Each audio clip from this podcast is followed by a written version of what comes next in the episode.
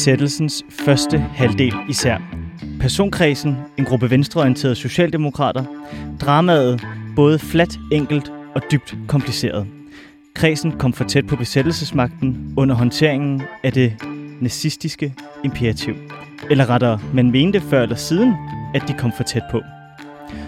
Sådan indleder Arne Hardis sin bog Pibende Hængsler, om hvordan flere højtstående socialdemokrater under krigen ønskede en tæt øko- et tæt økonomisk samarbejde med besættelsesmagten. Men at flytte med nazisterne, det er en dyr kurtisering. Og spørgsmålet er, hvorvidt disse højtstående politikere selv gik for langt i deres fascination af Nazi-Tyskland, eller om de blot fulgte ledelsen og dermed også Stavnings politiske kurs i samarbejdspolitikken. Du lytter til Frederiks værk på 24-7, dit nørdede ugenlige kulturprogram, der dykker dybt ned i historiens afkroge og svælger i alt det, som der ikke er tid til at svælge i andre steder. Mit navn er Frederik Vestergaard, og det her, det er mit værk. Rigtig hjertelig velkommen til.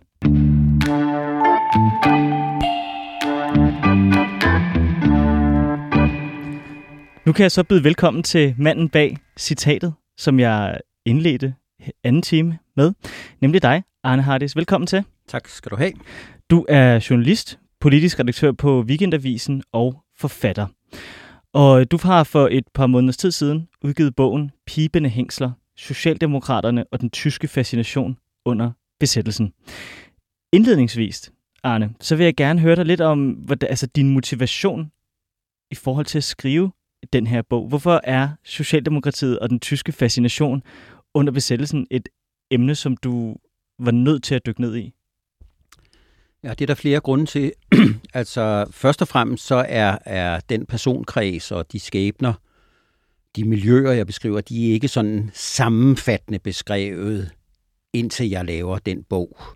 Øh, der er også sådan lidt mere tilfældighed over det. Jeg, jeg falder over en skikkelse, der hedder øh, Niels Lindberg, som er den første øh, chef i Arbejderbevægelsens Erhvervsråd, og som kommer galt af sted i forbindelse med det, vi skal tale om. Og så begyndte jeg at samle materiale om ham. Og endelig så har jeg en tilbøjelighed til i de bøger, jeg laver, at være fascineret af skikkelser, som kommer i modvind. Muligvis fordi jeg selv har en fortid som meget venstreorienteret for mange år siden, og har haft mange refleksioner over det.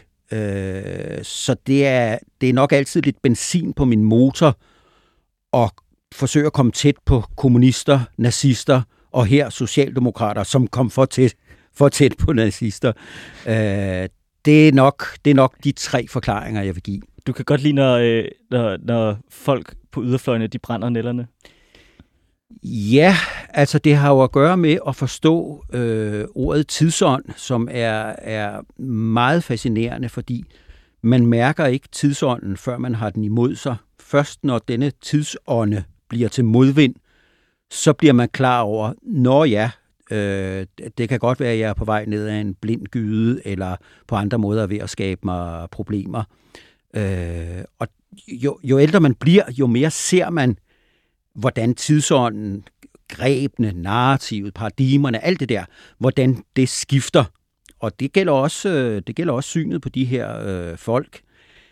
Alene det at lade dem komme til ord, og, og som jeg gør, lade dem forklare, hvordan de ser på sagerne, det vil lige efter besættelsen, altså lige efter befrielsen, det vil have været, det vil have været helt umuligt, ja. øh, fordi det, det var jo dem, som skulle forstødes. Øh, så ville det være urimeligt at give dem taleret, som om, at de faktisk var lige så gode borgere som alle andre. Øh, hvilke dilemmaer er det i, øh, i bogen, som du synes er så øh, almengyldige, at de er nødt til at blive revurderet her i 2022? Jamen, jeg, det, det har jeg tænkt mere konkret, og, og det er, at, at jeg, vil godt, jeg vil godt forstå så vidt muligt, øh, hvorfor de folk gjorde, som de gjorde. Og der har vi, øh, der har vi en tendens til, især når det gælder 2. verdenskrig, som er så voldsom en begivenhed og så betydningsfuld for, hvordan vi tænker, også i dag, konventioner, beskyttelse af minoriteter osv., så har vi en tendens til, fordi vi kender facit, mm. så bruger vi det i forsøget på at forstå, hvad folk gør, mens de er midt i det. For eksempel i 1941. Folk i 41 ved ikke, hvad, der, hvad man ved senere i krigen og efter befrielsen, øh, koncentrationslejrene, jødeudryddelserne osv.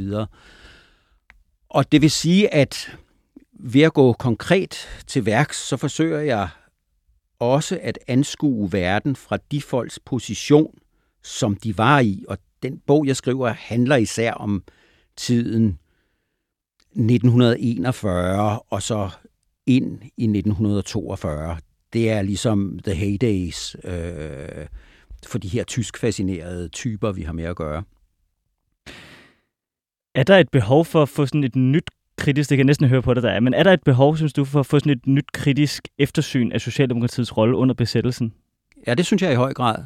Øh, øh, der, der sker det, hvis man skal sige det sådan meget i tegneseriesprog, at Socialdemokratiet, som er ryggraden i samarbejdspolitikken øh, under besættelsen, for at ikke miste alt for meget folkelig opbakning til kommunister og andre modstandsfolk, så overtager man modstandsbevægelsens narrativ, deres fortælling om, hvad man gjorde og ville. Og man giver for eksempel indtryk af, at man var meget utålmodig efter at få brudt med tyskerne. Mm. Øh, og at man var meget glad for 29. august 43, hvor brudet rent faktisk kom, og det så blev embedsmændene, der overtog styret. Og det er bare ikke sandt. De var ikke glade for, at tyskerne var der. Det er banalt. De var inderlige modstandere, og de var angst til døden for, hvad der ville ske med, med arbejderbevægelsen og med Danmark, hvis ikke man kunne trække tiden ud, træde vande og samarbejde og give ind og alle de der forskellige ting. Øh, men de forsøgte, de forsøgte at håndtere det umulige, og er i et fantastisk dilemma. Man forhandler med det onde selv ja. i et forsøg på at bevare det, man selv synes er det gode. Og det er jo bare et stort drama. Ja. Og det er endnu større, fordi øh, dengang, der talte man om danske tilstanden. Og det var noget, man var flov over, når man brugte det udtryk, fordi det var, det var udtryk for, at man ligesom en prylet hund gav efter for tyskerne, og man længtes i, i modstanderkredse, i modstandskredse, man længtes efter norske tilstande, fordi nordmændene ikke bare gav op, de kæmpede indtil deres regering måtte øh, flygte til London. Ja, med kongen. Ja, med kongen endda, ikke? Ja. Øh, I dag, det, det, er jo, det er jo, i dag der kan du lægge Ukraine til. Jeg, jeg, jeg tror, vi alle sammen er blevet stærkt fascineret og forbløffet over, at ukrainerne ikke bare blev trumlet over. Ja. Det troede jeg i hvert fald, da, da krigen startede. At Zelensky blev i Kiev. Det her berømte, at øh, jeg skal ikke have en enkelt billet ud af byen, jeg skal bare have nogle våben. Øh, altså modstand nytter. Ja. Det er den store ramme, det her lille drama indskriver sig i underkastelse eller heroisk modstand, måske modstand til døden. Øh, jeg har det ikke sådan, at jeg synes, at indsatsen i Ukraine betyder, at sådan kunne man også have gjort i Danmark. Men det eksistentielle drama, det er det samme. Spørgsmålet om, om Danmark kunne have forsvaret sig så meget, at tyskerne ikke havde syntes, at det var umagen værd at bruge så mange kræfter på at besætte Danmark på vejen til Norge, det blev afgjort i 30'erne, mm. øh, fordi der afrustede man, så det var, altså, det var helt umuligt.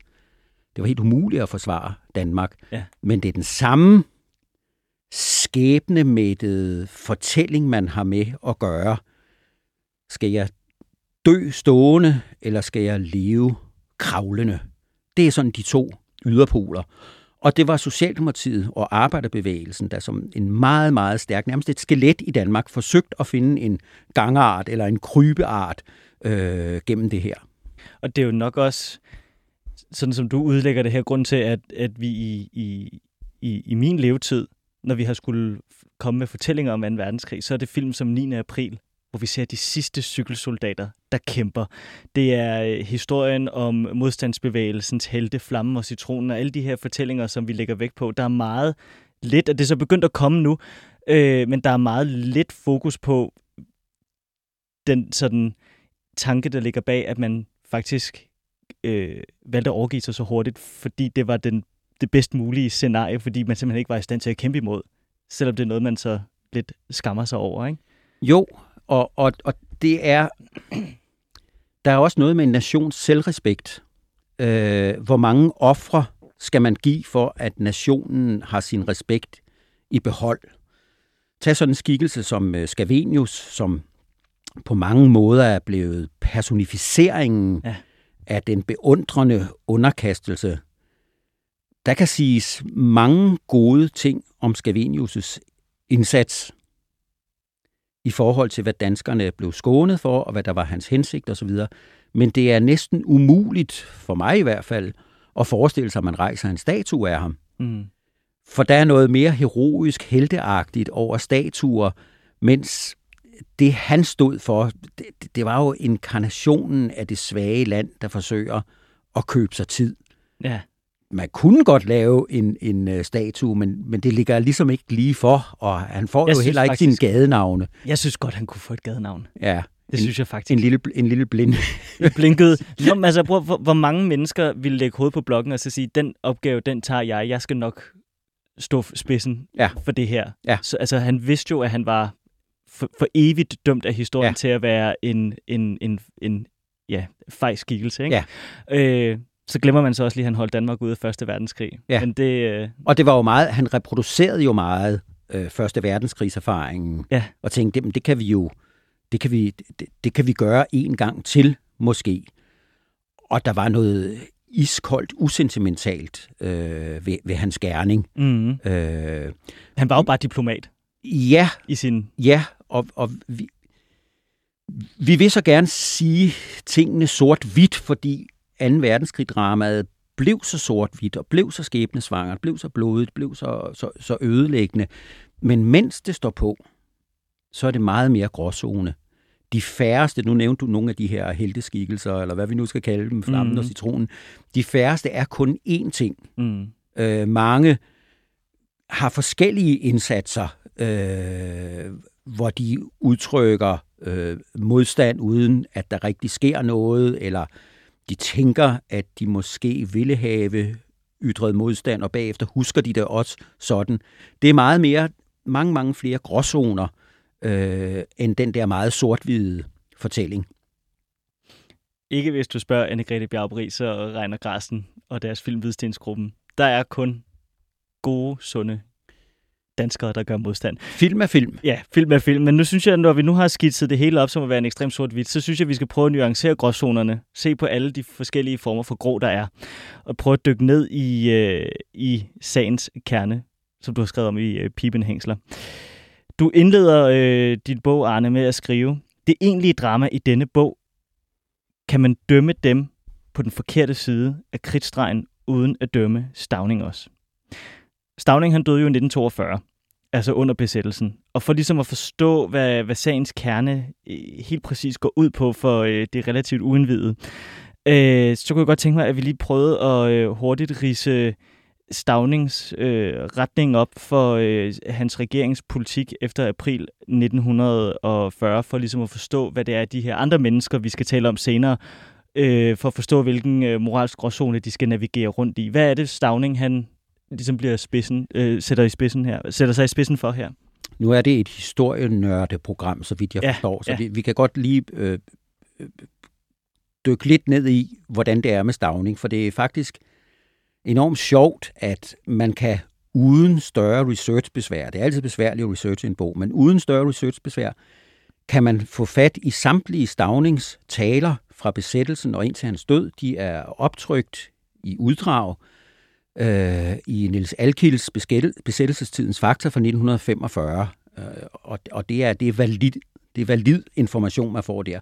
Sætter man sig og læser de taler, så kan man se, hvad der er linjen. Det første, det er i de første chokerede døgn, det er at få danskerne til at forholde sig i ro. Mm. Adlyde kongen og, og regeringen. Få samling på nationen og få lavet en samlingsregering. Senere så kommer der en stadig øget forståelse for samarbejde, altså nødvendigheden af samarbejde med et Tyskland, som stadig tydeligere ser ud til at være ved at vinde magten over Europa. Der falder jo en række lande, cirka samtidig med, at øh, Danmark falder. Øh, jeg tror, uden at jeg kan huske det detaljer, at når vi er nået frem til 41, før angrebet, angrebet på Sovjetunionen, der er tyskerne ved at tage Balkan. Mm. Og før det, der er Frankrig faldet, Benelux-landene og Norge og Danmark. England på mange måder holder øh, alene øh, stand. Og der kan man se, at Stavning forsøger at forklare sine egne, arbejderbevægelsen og befolkningen, øh, jamen, der er jo ikke noget galt ved at samarbejde med tyskerne. Det har vi jo gjort så tit. Det har vi historisk øh, belæg for, vi er et handelsfolk osv. Han begynder at forstå den tyske utilfredshed med Versailles-freden, mm. som jo også var ganske hård øh, øh, ved Tyskland, og måske havde en vis indflydelse på, at det siden blev så dramatisk. Og så kulminerer det i, øh, i øh, marts øh, 41, 8. marts, i en tale, som er kendt som studenterforeningstalen, hvor han øh, giver fuld skrue til det her samarbejdssyn, hvor han siger, og nu siger jeg det meget vulgært, okay, vi, vi taber magten over handelspolitikken, den økonomiske politik og, og udenrigspolitikken til det Tyskland, som dominerer Europa. Men til gengæld så kan vi få stor indflydelse på erhvervspolitikken, øh, øh hvis vi samarbejder. Og øh, det hedder jo planøkonomi, det har man også i Tyskland, og det er vel i grunden ikke så slemt, siger Stavning, øh, som, som modsætning til det liberale anarki, man ellers kender. Mm. Øh, og den tale, den er, den er meget ubekvem for øh, Socialdemokratiet efter krigen, og også allerede mens det står på. Stavning han vil have den udgivet som pjæse, og den bliver også udgivet som pjæse. I samlingsregeringen, der synes man, det er en rigtig dum idé, fordi så kommer det til at blive sådan mere, hvad skal man sige, endnu mere officiøst, end det er i øh, forvejen. Og efterhånden så bliver det mere og mere ubekvemt, fordi øh, ja, så folk er simpelthen uenige i det, og, og fronterne flytter sig jo også. Tyskland går til angreb på Sovjetunionen, og snart kommer der stillstand der, og, og tysk tilbagetog. Og Socialdemokratiet får et behov for at komme ud af den meget samarbejdsvillige mm. position.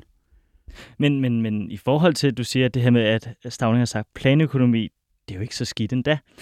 Øh, vil det så også sige, at der i 30'erne op til besættelsen var en vis fascination fra Socialdemokratiets side med den måde, man i godsøjne drev forretning på i øh, Tyskland, hvis man tager vold ud af ligningen? Vold og ja, jeg, jeg, jeg tror faktisk, og det, og det, det har jeg ikke undersøgt udtømmende, men jeg, jeg tror faktisk først, det kommer lige omkring besættelsen, øh, hvor en socialdemokratisk øh, økonom, der hedder Henning Dalsgaard, som også er med i den her krig, mm udgiver en bog om den tyske planøkonomi. Det tror jeg lidt er en, er en øjneåbner for folk, når er det det, der foregår dernede, når de har bare planøkonomien.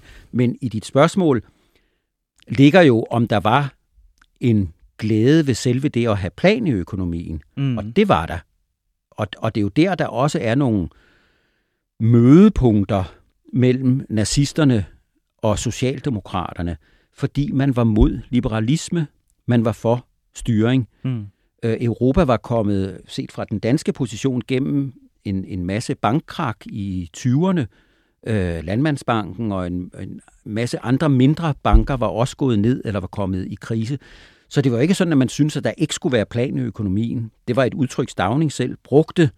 Selve det, at staten gik ind og lavede styring, det var en, det var en plus-ting, som modsætning til den klassiske liberalisme, som siger, lad, lad, lad tingene gå af sig selv så bliver det så godt, som, øh, som det kan og skal blive.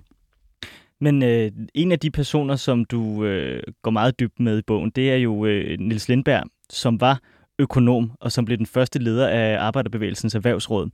Og han var jo ekstremt glad for planøkonomi, og var jo nærmest øh, øh, marxistisk i sine øh, økonomiske ja. teorier. Ja. Han holdt en, øh, et foredrag på Danmarks Radio om øh, marxistisk økonomi, bare for at understrege, hvor glad han var for øh, øh, øh, tanken omkring øh, planøkonomi. Øh, kan man ikke godt sige, at, at sådan det her med at skulle fokusere på den økonomiske del af, af samarbejdspolitikken som at være en, en, et springbræt til at få socialdemokratisk politik gennemført i Danmark i en højere grad, end man havde set før. Altså det, der vil ligge noget odiøst i.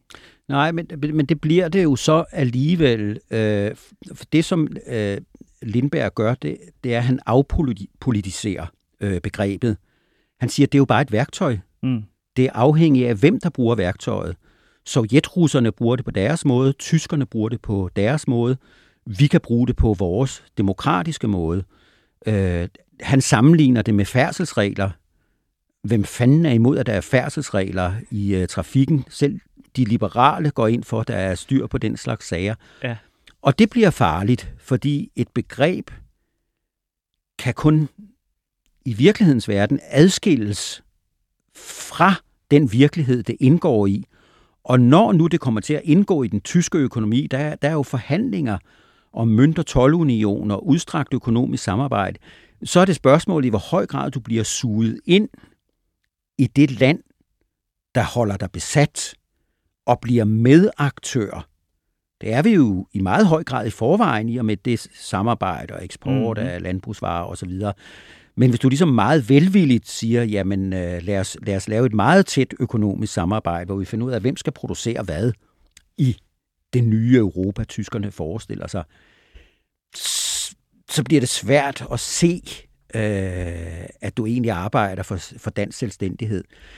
Der har Stavning og mange af de her folk, vel langt hovedparten, de har så det, jamen til gengæld for at give køb på alt det, vi har tabt, mm. udenrigshandel og udenrigspolitik osv., så, så får vi ikke bare planøkonomien, som ligesom sukrer den bedre pille ind. Vi håber at kunne forhandle os frem til, det er meget vigtigt det her, frem til med tyskerne, at vi bevarer vores kongehus, vores mm. forfatning, vores sprog, altså hvad skal man kalde det, det indre demokrati. Og det var jo ikke sådan, at tyskerne generelt så på tingene. Nej. I Norge, der installerede de øh, Quisling-regimet, øh, og andre steder i Europa så man noget tilsvarende meget brutal installering. Mm. Socialdemokraterne så sådan på det, at Danmark var fortabt, hvis ikke Socialdemokraterne kunne holde sig ved magten. Hvis ikke de kunne sørge for, at alle, det hedder hvis de dag at have arme og ben inde i bussen, holdt arme og ben inde i bussen og accepterede den kurs, man var slået ind på, så vil det bryde sammen. Så vil der komme genrejser og tilhængere af stærke mænd og ja. øh, måske rene nazistiske styre. Og så vidste man aldrig, hvad der ville ske med, hvem der ville ende i fangelejre og koncentrationslejre. Men det handlede vel også om, at man også gerne ville klæde sig på til hvilket som helst scenarie, der nu skulle ligge ude i fremtiden i tilfælde af, at, at Tyskland vandt krigen, fordi, som du også skriver i bogen, altså at være afhængig af handel med for eksempel England var ikke længere en mulighed. Det, jamen, ja, det er jo det, de ser ja. jo den virkelighed, der foreligger. Jeg tror, ja. mange af dem var meget overbevist om, at den her krig, den vinder Tyskland. Det vil i hvert fald tage lang tid, før de taber. Og så indretter man sig efter virkeligheden. Og hvis man tager en mand som Lindberg, han er, han er virkelig interessant. Han er pacifist, han er internationalist, han er marxist, som du siger. Han holder med de underste i, i mm. fagbevægelsen, han, er, han allierer sig med arbejdsmandsforbundet. Og så alligevel går det galt. Man tænker jo intuitivt, det gør jeg i hvert fald, når han kan da aldrig komme i fare. Sådan en venstreorienteret krabat. Han må jo ligge på den rigtige side. Han kunne aldrig drømme om at stikke en rose frem til tyskerne. Nej. Øh, og hans tænkning, det, det, det er jo det fascinerende ved den økonomiske tænkning. Hans analyse er, at hvis folk bliver nazister, så er det fordi deres sociale levevilkår bliver så ringe, at deres sind åbnes for alternative løsninger. Så derfor så gælder det om at holde produktionen mm. oppe, øh, så, så folk ligesom stadigvæk er tilfredse med den vej, som Socialdemokratiet har anvist.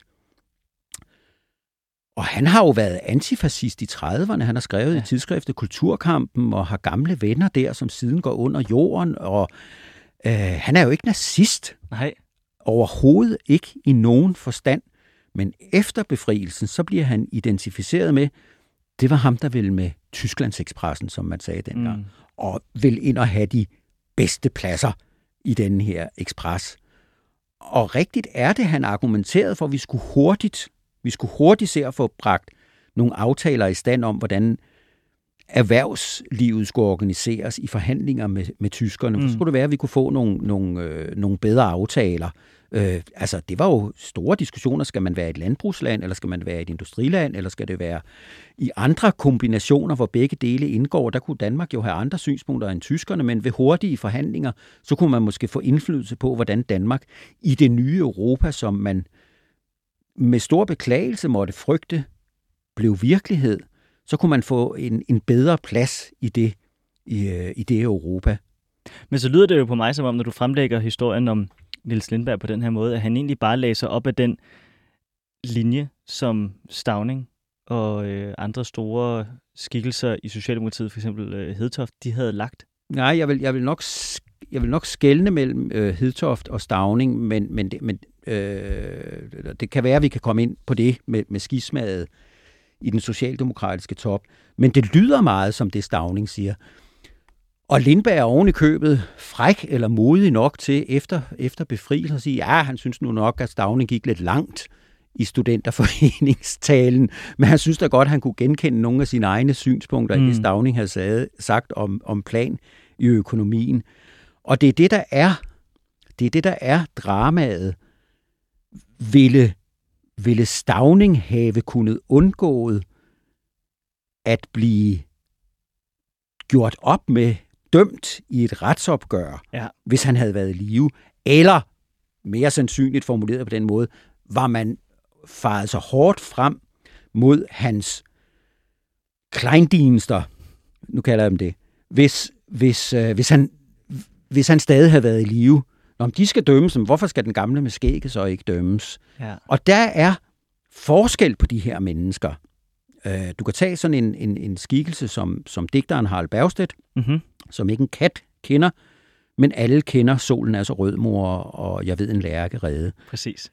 Han var elsket socialdemokratisk poet. Han var meget populær, og de var helt vilde med ham.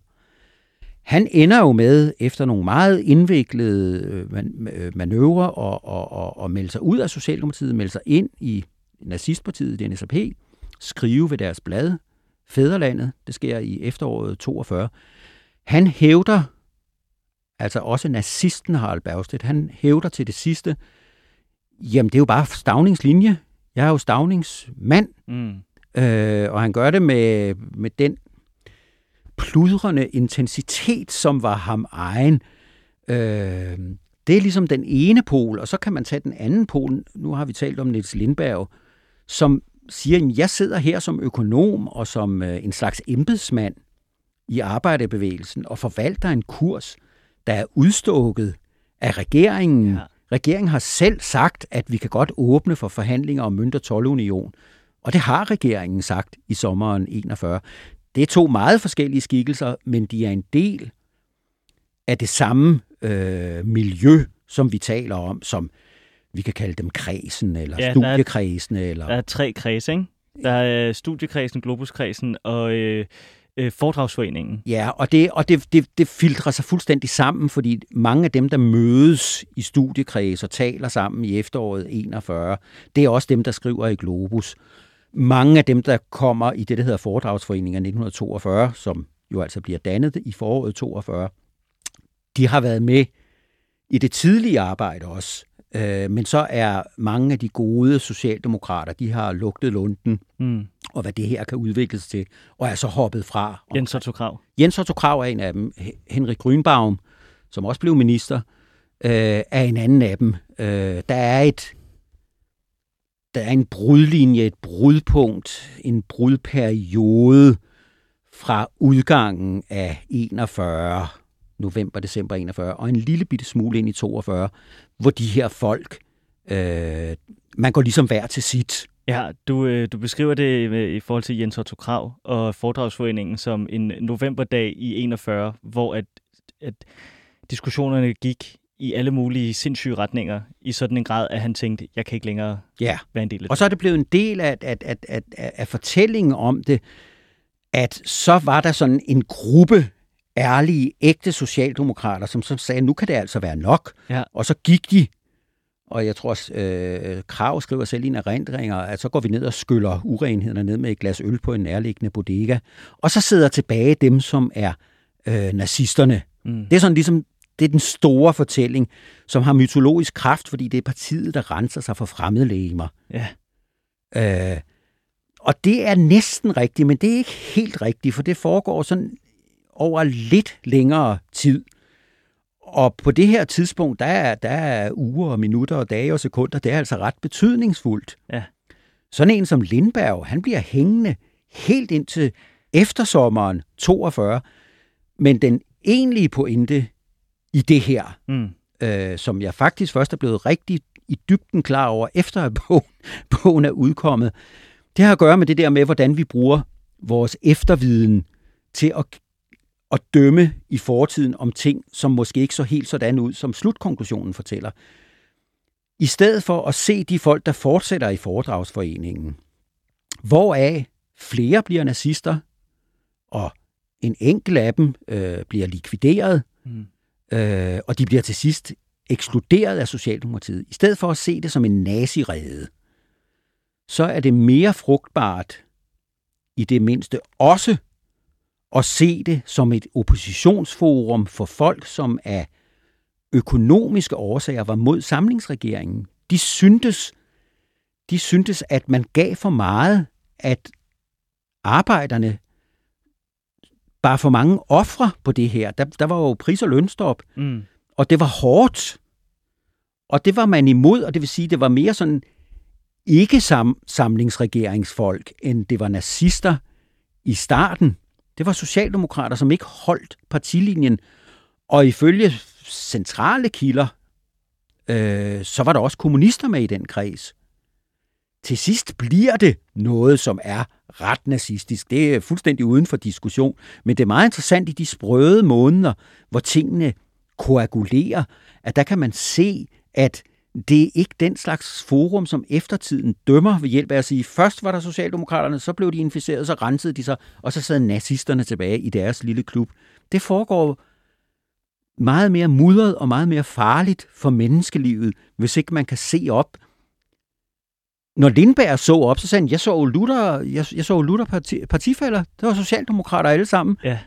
Og hvis man så ovenikøbet var et stedigt gemyt, hvad jeg tror, at Lindberg også var, han skulle have videre af sin overordnede i Arbejderbevægelsens Erhvervsråd, hvad med om du ser at komme ud af det der, og lad være med at vise dig der mere. Nå ja, nu synes jeg ellers, at man selv bestemmer, øh, hvad man vil komme i, siger han så. ikke. Men, men der er man altså i gang med at få sig renset, fordi Stavning er død i maj 42, og fra han er død, så kan man mere rent sige det, man ikke kunne sige, før han døde. Mm det her er ikke et socialdemokratisk forum. Det er uforenligt med at være socialdemokrat og være med i foredragsforeningen af 42.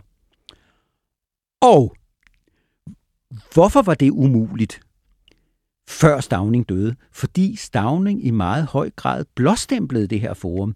Da deres blad Globus, man kan lige frem høre, hvordan verdensudsynet ja. i trændet på den tyske fremrykning bærer titlen ud i verden med tyskerne. Det her blad Globus, det blåstempler Stavning øh, med en lille artikel om, om planøkonomiens øh, godheder i det allerførste nummer. Det er et kæmpe kup. Ja.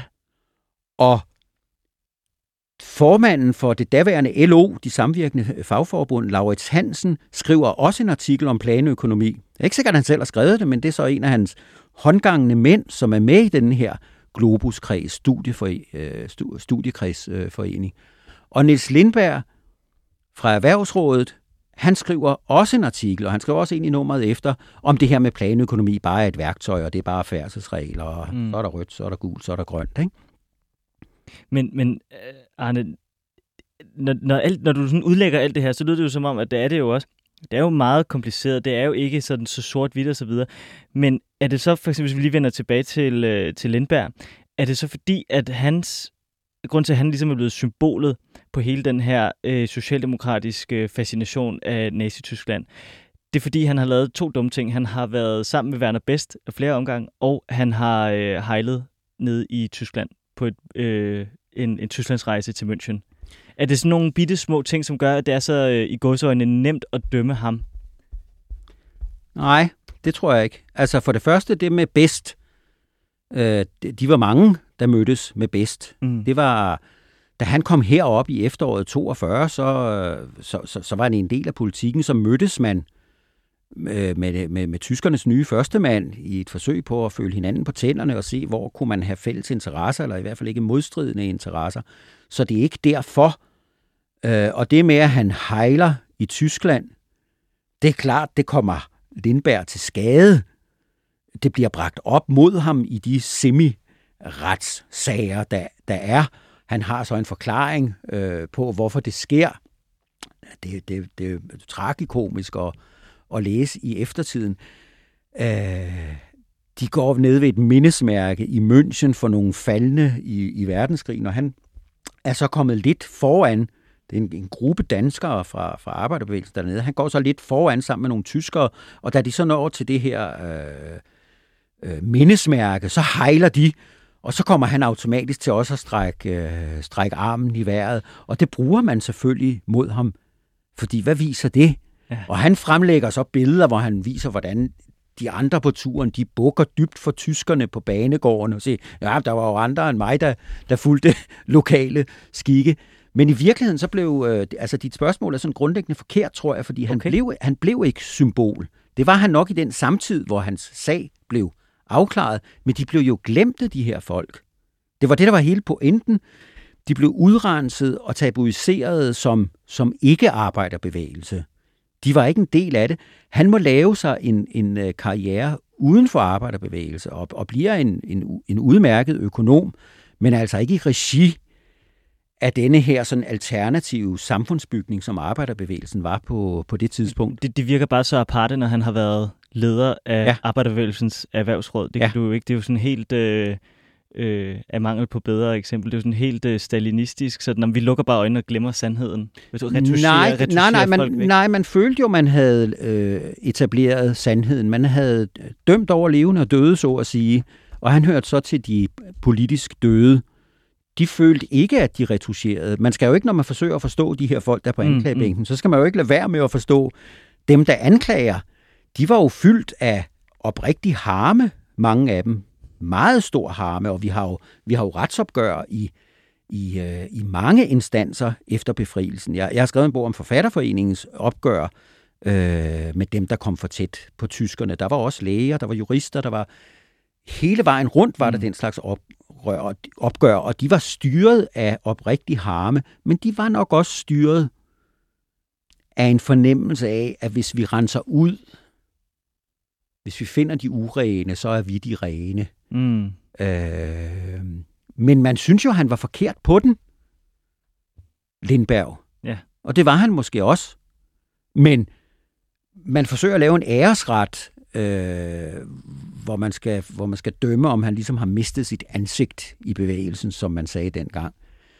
Og den æresret, den imploderede. De, de, de var for udygtige, eller også var deres sag for dårlig. I hvert fald så smuldrer den mellem øh, fingrene på dem, og så, så, så fyrer de ham. Det er efteråret 45. Men han vil jo have æresoprejsning, så han får anlagt en sag ved en særlig tjenestemandsdomstol med henvisning til, at han er sådan næsten tjenestemand, fordi han også har et arbejde i noget boligforening. Og så siger Finansministeriet, der styrer de sager, jamen det er rigtigt nok, han får lov til at anlægge øh, den, den sag med henblik på at blive renset. Og det er noget af det væsentligste kildemateriale, jeg har haft adgang til. Det ligger i et stort rod inde i Rigsarkivet, øh, med alle de her, jeg kalder det vidneudsagn. Jeg ved ikke, hvad det hedder øh, øh, rigtigt, men det er sådan referater af alle mulige øh, Hedtoft og Krav og alle mulige folk, der fortæller, hvad der egentlig gik for sig. Og den, den øh, instans, den her kommission, den sidder ind til, så vidt jeg husker, sommeren 47, og det ender med, at de stort set rent frikender ham. De kan godt forstå, at folk har været lidt sure på, at man har givet anledning til, at folk kunne blive lidt sure og måske misforstå ham. Men han bliver jo, hvis man kun har få ord til rådighed, så må man sige, at han bliver renset. Ja. Øh, men han bliver altså en renset mand uden for arbejderbevægelsen. Ja. Man, man, havde, man havde god vagt ved ind- og udgangsdørene på det tidspunkt i arbejderbevægelsen. Det blev mere sådan det er blevet mere flabrende siden. Og det er derfor, det vil jeg jo sige, det er derfor, ja. jeg har valgt den mærkelige titel på bogen, Pibende Hængsler. Det lyder som sådan en Nis Petersen-digtsamling. Øh, Men det er et udtryk, jeg har fundet i et socialdemokratisk tidsskrift fra 50'erne, der hed Verdens Gang, ja. hvor man skrev om denne her periode, og det med, at der var noget, der ikke gik helt, som det skulle under, under besættelsen. Og der skrev man så med sådan en meget smuk eufemisme, at det var på et tidspunkt, hvor arbejderbevægelsen pep lidt på hængslerne. Og tænkte, det, det, det er et rigtig godt, godt udtryk. Det er et ja. godt udtryk. For det viser jo også, at det er jo ved ind- og udgangsdøren til, ja. til arbejderbevægelsen, og at de her folk jo var altså, godt være, at de var så tæt ved udgangsdøren, øh, som man kunne være, uden at skvatte helt ud, før man blev sparket ud, men, men øh, de var altså en del af den her bevægelse. De var en, en smal fraktion i citationstegn i øh, bevægelsen. Arne, tiden den øh, flyver afsted. Det tror jeg ikke på. øh, der er noget, jeg godt kunne tænke mig at, øh, at, at spørge dig om i forhold til, når du har skulle sidde med de her mennesker, som, som øh, for eksempel Lindberg, som er blevet renset, ikke? eller Stavning, som øh, døde under øh, besættelsen, så han dermed ikke nåede at, at gennemgå samme proces osv. Når du har siddet læst i Globus, eller læst i de her vidnesudsagn, og på den måde får oprettet en eller anden dialog mellem din egen pen, og så de faktiske personers historiske dokumentation. Har det så været svært for dig at, at have en distance til den, sådan, så, du, sådan, så du ikke dømte dem med dit blik for, for sagen nu, hvor du allerede havde facit i hånden, sådan så du på en eller anden måde skrev dem ind i et eller andet narrativ, du allerede selv havde skabt op i dit eget hoved? Altså, det er meget forskelligt fra person til person. Øh, og det galt også, da jeg lavede den bog om, om forfatterforeningens skikkelser. Der var mange i dag fuldstændig ukendte de fleste får man en fornemmelse af, du kan jo ikke kigge helt ind, men du får en fornemmelse af, hvad er egentlig deres tænkning og rationale osv. Men der er nogen, hvor man simpelthen sidder blank tilbage og, og, og, og må nøjes med at redegøre for, hvad sagde man mod dem, hvad sagde de selv, mm. og så videre. Men jeg forsøger at, at, at betjene mig af en form for indlevelse øh, over for alle, og så prøver jeg bagefter at træde et skridt tilbage. Øh, det er den ideelle fordring. Øh, også dem, man synes er mest forfærdelige. Sådan en skikkelse som øh, Harald Bergstedt, mm. det er jo helt forfærdeligt. Han skriver, i, han skriver i Fæderlandet, den nazistiske blad, jeg tror det er 3. maj 45, at Hitler var den største humanist, og det viste sig jo, at det, det kunne lade sig gøre. Der var håb for menneskeheden. Hold da op. Og der er noget gængeling ved ham. Altså, øh, noget, næsten mytolog, mytomanisk, altså. Men han har også så tragisk en skæbne, at jeg synes, det er umuligt ikke at indleve sig i skæbnen. Og så må man finde balancen. Man er jo først og fremmest sin læsers advokat. Mm. Og ikke advokat for den ene eller den anden skikkelse så må man prøve at finde en balance, som udstyrer læseren med mulighed for at reflektere over de her ting. Det lyder meget øh, idealistisk. Ja, det gør det. Men ikke desto mindre, så er det altså bestræbelsen. Man kan sige, der er en, der er en fundamental nysgerrighed, hvis det er folk, der aldrig har fået lov til at komme til ord. Ja. Så er man bare nysgerrig efter at høre, jamen hvad sagde de selv? Det mm. kan jo godt være, at de ser lidt anderledes på det, end, øh, end, end, end dem, der dømte dem, gjorde. Og det gør de selvfølgelig 100 procent. Og der havde jeg, jeg havde en, øh, øh før den her udsendelse spurgte om, der var sådan nogle fantastiske fund, jeg havde gjort ved et tilfælde ved at snuble over arkivkasser.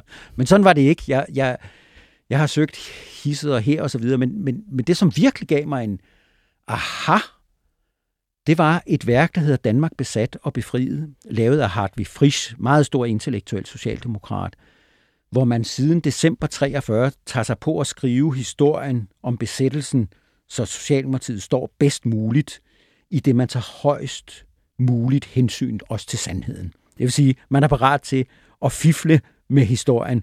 Og så står der i bind 2, jeg kan ikke huske, om det er indklæbet, jeg tror bare, det er, det er et efterskrift, der står, jeg køber det værk, jeg aner ikke øh, tre bind, jeg aner ikke, øh, hvad der ligesom er i det. Så ser jeg, så kigger jeg i navneregister og siger, når Lindberg han har omtalt på allersidst side bind 2. Det er sådan et efterskrift. Og det er lige efter, at hans dom i citationstegn er, er kommet, hvor han er blevet frikendt. Ja, det, det man skulle understrege, at det var jo ikke nogen personlig vinding, og når han sagde det med de bedste pladser, så var det jo ikke sig selv, han tænkte på. Og på den anden side må man også sige, at han gjorde det jo ikke nemt for folk at forstå, hvad han mente. Tænkte, det er, det er sgu alligevel sjældent ja. at se selvkritik i autoritative værker i ja. læderbind. Øh, og mange af de mindre skikkelser fik ikke tilsvarende, hvis, hvis de blev frikendt senere, da feberen faldt, som man sagde dengang. Det var Bergsted, der sagde det. Øh, hvis de så blev frikendt, så var det ikke sådan, at man gav dem den noget, men, men det gjorde man alligevel med, med Niels Lindberg. Har du så, øh, i, også for eksempel i forhold til det med at skulle undgå at fælde dom over historien, men blot beskrive den, som den skete, har du så øh, kunne lade være med at gå ind i den øh, diskussion, som har været længe i historikerkredse om, hvorvidt at Stavning ikke anede politik i sine sidste dage fra næste til mund. Øh, har du kunne holde dig ud af den? Nej, tværtimod. Jeg synes, det er, det, er, det er helt afgørende, at man gør det, fordi jeg har læst forskellige biografier og beskrivelser af Stavning, og jeg synes, det er meget entydigt, at det, man lægger op til, det var, at han var virkelig træt, han var virkelig gammel, han var måske halsenil, han var under indflydelse af Scavenius, altså han var ikke sig selv mægtig. Nej. Og det synes jeg simpelthen disharmonerer med den straight linje, der er i det, han gør. Det er et forsøg på at slippe ud af ubekvemmelsen. Og jeg synes, det er, det, det er et udtryk for, at, at, at historikerne måske har synes det har været for hårdt. Mm. Jeg ved godt, det er, en, det, er en, det er en meget grov anklage. Det har været ligesom for hårdt at give ham ansvaret for hans egen gerning. Det var bedre, hvis han var en træt, gammel, døende mand, som ikke... Øh, han kunne ikke engang drikke mere på det tidspunkt. Altså, hvordan skulle man kunne regne med sådan en type, ikke? Jo manden, som havde lavet et af de største forlig i Danmarks historie ja. over en whisky. Ja, ja. ja. Eller mange whisky. Ja. Øh, Arne, her øh, på, øh, på falderæbet, vi har lige øh, fem minutter tilbage, så er der et citat i bogen, som jeg tror, det er på 237, som jeg godt lige vil nå at, øh, at diskutere med dig. Og det er som følger. Det socialdemokratiske, i godsøjne, retsopgørs egentlige pris blev den selektive historieskrivning. De halvbagte sandheder, de ubekvemme omskrivninger, de diskrete fortrængninger og især den halvt mumlende, halvt forlegne håndtering af den aldrende stavningsrolle i hele historien. Dermed mistede man også en del af sin egen historieskrivning i og med, at man overgav sig til modstandersynspunktet. Hvordan har, synes du, arbejderbevægelsen eller Socialdemokratiet øh, mistet en del af sin egen historieskrivning i, i bearbejdelsen af, af den her tid? Det har man i og med, at man forsøgte at sige, at vi var egentlig også tilhængere af et brud. Fordi man vil erobre legitimitet til det, man rent faktisk gjorde, som ikke var i særlig høj kurs ved, ved, ved befrielsen, fordi der var der mange, der havde sympati for modstandsbevægelsens måde at, at, at håndtere tingene på. Så var man nødt til at lade som om, at man havde ønsket det brud i august 43, og det er fuldstændig vidnefast, at man ikke ønskede det. Man bandede og svoglede, da det kom, og udsendte et cirkulære. Hvis ikke, hvis, hvis ikke det havde været for de forbandede chauvinister og kommunister, så kunne, så kunne samarbejdskursen være fortsat lige til befrielsen. Og det gav så en form for dobbeltbundet kuffert i fortællingen, som har beskæftiget myriader af historikere med at fortælle sammen med kommunistiske erindringsskribenter, at det er altså løgn. Hele, hele Scherfis scene forfatterskab har som brændselsstav at fortælle, at det passer ikke, at de var øh, modstandsfolk i, øh, i Socialdemokratiet og i arbejderbevægelsen. Og mange historikere har virkelig brugt mange fortjenstfulde kræfter på at fortælle, at det var altså noget andet, de gjorde. Nu er selv de mest kritiske historikere begyndt at få en, en, en forståelse for samarbejdspolitikens rationale og mulige øh, nødvendighed, og Socialdemokratiet er faktisk også ved, nu hvor de alle sammen er døde, at tage sin egen historie hjem igen. Der var for 3-4 år siden en del debat om nogle nye malerier i det socialdemokratiske gruppeværelse, hvor man placerede Wilhelm Bull, som blev statsminister efter ja. Stavning, og som var ophavsmand til det, man kalder antisabotagetalen, for ikke at sige stikkertalen, placerer ham i en kutter, som er ikonisk, fordi den blev brugt til at, at redde, øh, redde jøder over sundet. Og det gav jo en del forbandet diskussion, fordi hvad skulle, hvad skulle den type, der holdt stikkertaler, hvad skulle han stå i et ikon for modstandsbevægelsen for? Men for mig at se, jeg ved ikke, hvordan tilblivelsesprocessen har været mellem partiet, Socialdemokratiet og, og, og maleren, men det i hvert fald... godt få et indblik i. Men det, altså, det er udtryk for en ny selvtillid, at man siger, sådan, sådan resonerer jeg i hvert fald, jeg har jo ikke øh, truet med at kvæle nogen, som så har indrømmet det.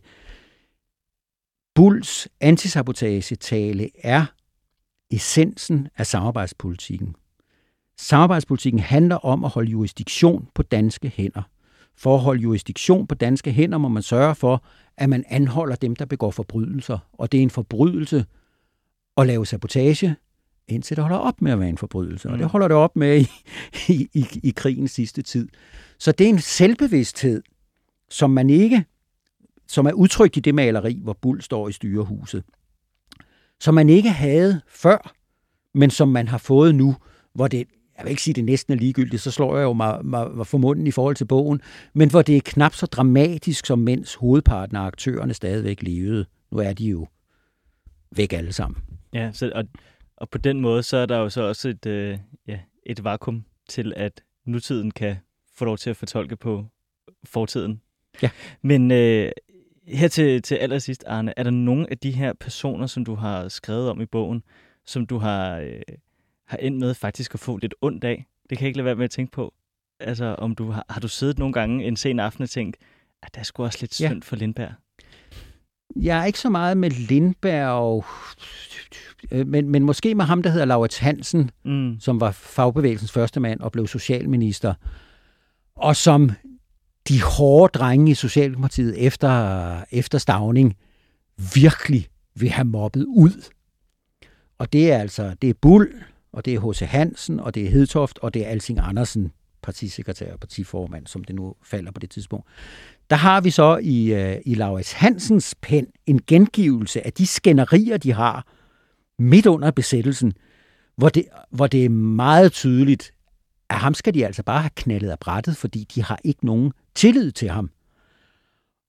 Der får jeg ondt af ham, og jeg kan ikke helt, jeg kan ikke komme ind under huden på ham rigtigt. Han virker lidt enfoldig, og han kan ikke navigere efter stavning af død. Han, han er for sen med at fortælle. Han har holdt samtaler med en, med en central tysk skikkelse, der hedder Kanstein, og det bliver ligesom det, det, han falder på. Men der er ingen noget hos de her folk. De, de tror simpelthen ikke på ham. Jeg vil ikke sige, at de hader ham, men det minder lidt om et familieopgør, hvor en, hvor en skilsmissefamilie skal sidde og skændes uden en parterapeut, og hvor det ender, som, som, øh, som det må ende. Der tænker jeg, at det,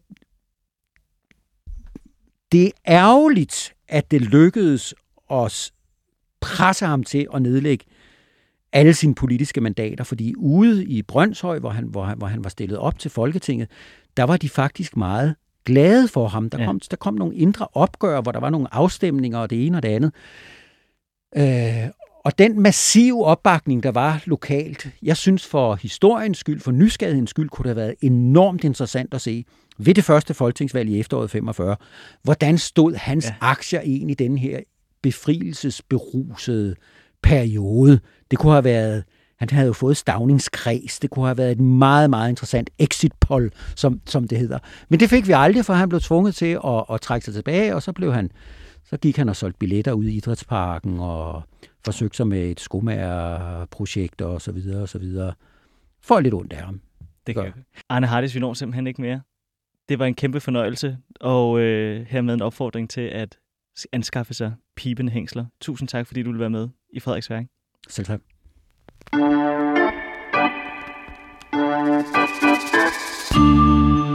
Det var alt for Frederiks værk i øh, denne uge. Jeg er tilbage igen på fredag kl. 16. Husk, du altid kan komme i kontakt med øh, mig og programmet inde på 24-7's app eller på frederiksværk 24 /7. Nu er klokken 18, og vi skal have nogle nyheder.